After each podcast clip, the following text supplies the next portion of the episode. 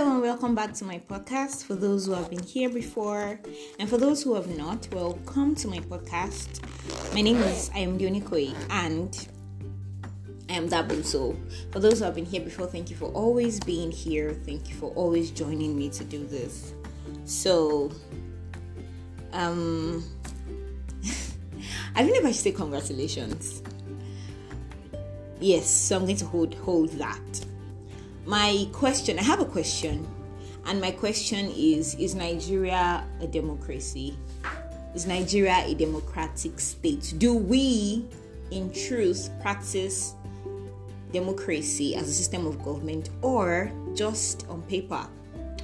Now democracy as is popularly known defined by Abraham Lincoln is a government of the people, for the people, by the people, government of the people. Which means, um, literally or ultimately, the decision making and yes, decision making and everything politically related is dependent on the people. The supreme power is vested in the people. Now, Democracy can be direct or indirect. Direct in the sense that take a smaller community as opposed to Nigeria. Um, people can be asked individually for their personal opinions and everything on how the government should be run, and indirectly, like in Nigeria, or like it seems in Nigeria, we elect representatives that we tell how we want things to be done for our growth our betterment, our development, and they in turn take it to the central government and yeah, have these things be put into the constitution for us. Um, I don't know. I am. Uh, I don't know what I feel.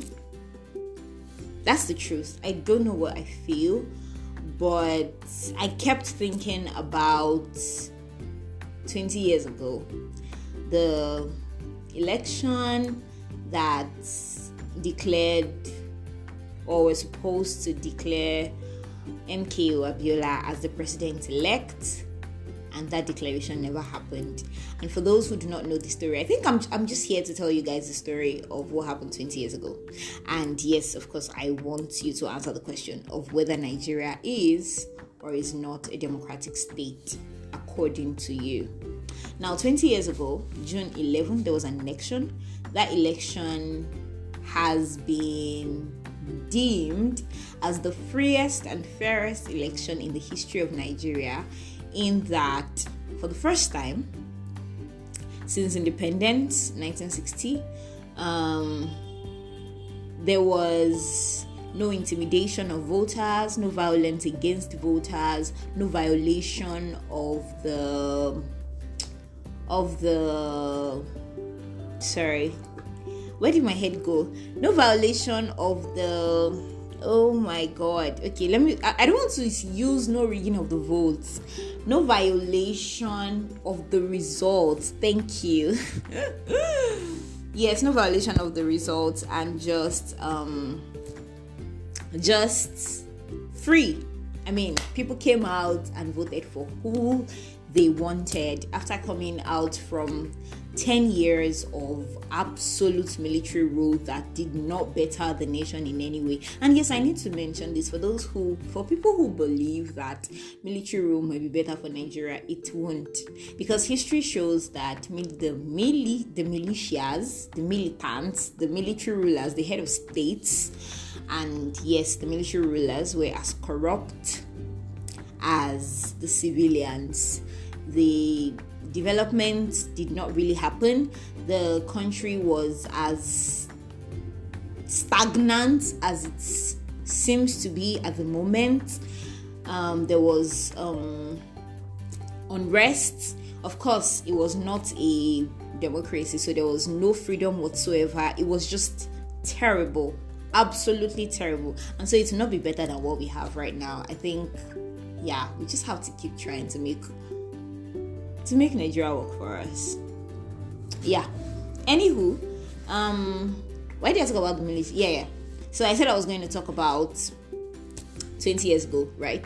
So, coming out from 10 years of just absolute distress and recession and everything and everything like is happening in Nigeria today, they just wanted a breath of fresh air and so they voted for MK Abiola. Out of 14 million votes, sorry, 14 million voters, MKO had 8 million and his opponents, there were just two political parties, and his opponent had 6 million. And rather than announce, declare him as the president of Nigeria, the military head of state at the time, um, General Ibrahim Badamasi Babangida, IBB, annulled the annulled the election and called for a re-election. Now, of course, the people were furious. There were agitations, there were protests, and all of that because he had promised before that, before then, that once the people voted for who they wanted, he was going to step down from being the head of state and give power over to the civilian government.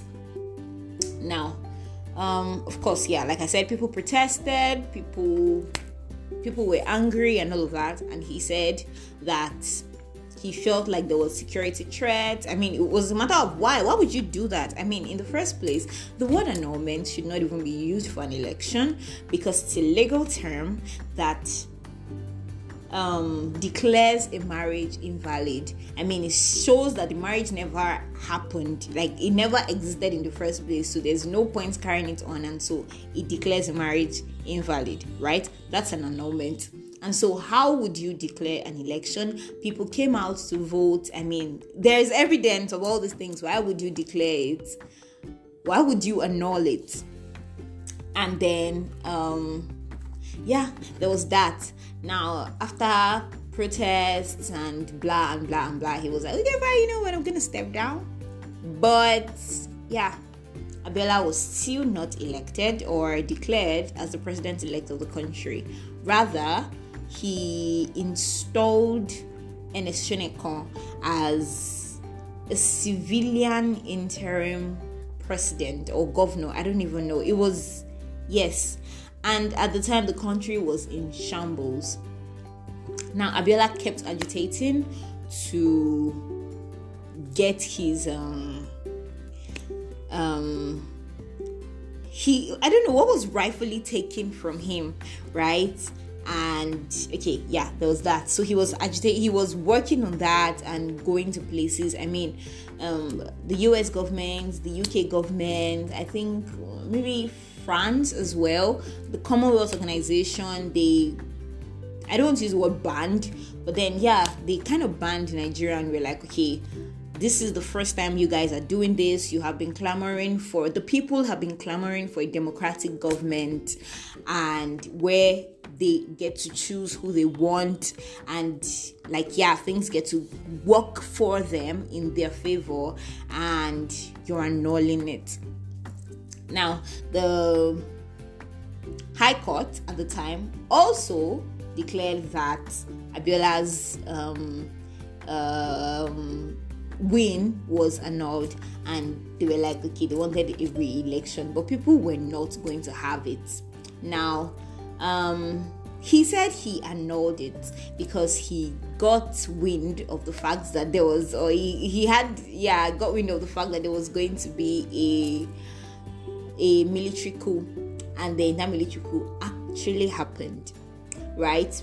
After Ernest Shonekan had been there for a while and he was really battling to, I don't even know he was trying to save the government or just not make it any worse than it already was. Um, he was just there. Yeah, he literally was just there because he was a figurehead. And then Sani Abacha came in and overthrew the government. And a year later, Abiola announced himself as declared himself as the president of the nation. He was charged with treason. That was yeah, June 11, 1994. He was charged with treason and then put in prison, and then he died in prison on the day he was supposed to be released. I ask again, is Nigeria a democratic state. At that point, it wasn't, obviously, but I'm saying what's the difference between what happened then and what is happening now? I feel like, in the first place, election if that election is the freest and fairest because there was no intimidation or violence or whatever that was even kind of better because we see what we have today. Not only are people intimidated violated against bribed it's like people are even scared to leave their houses even after elections. People are afraid because there is social unrest and there is insecurity everywhere.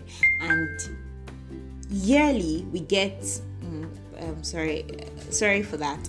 Yearly we get did i just say yearly yeah, yeah yearly we get news from our head of states, our president, and I'm putting those in inverted commas, that they're on top of this, they're working on it, and blah, and blah, and blah.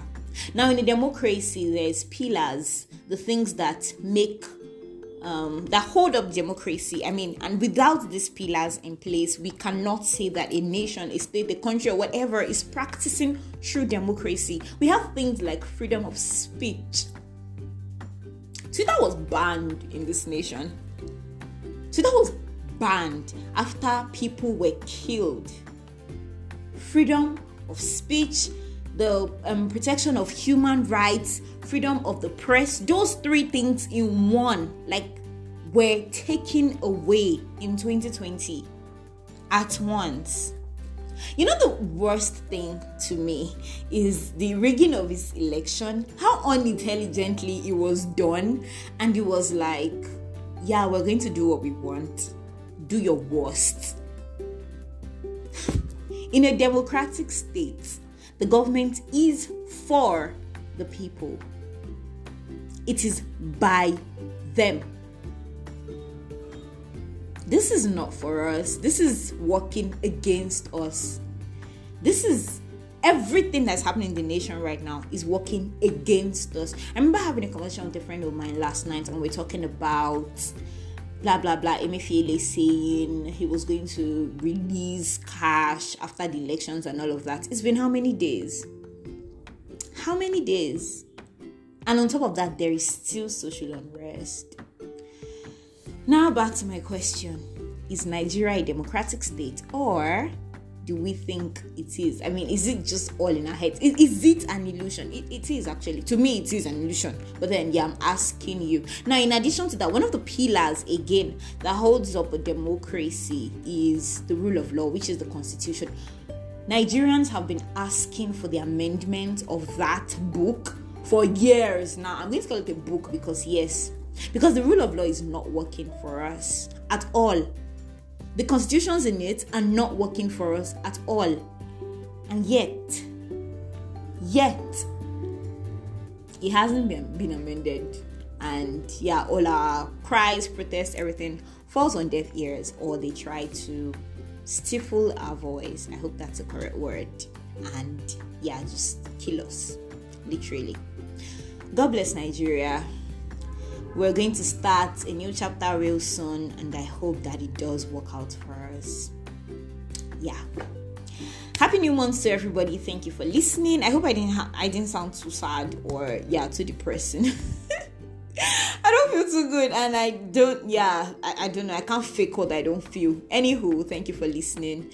Enjoy a beautiful month. Yeah. Peace.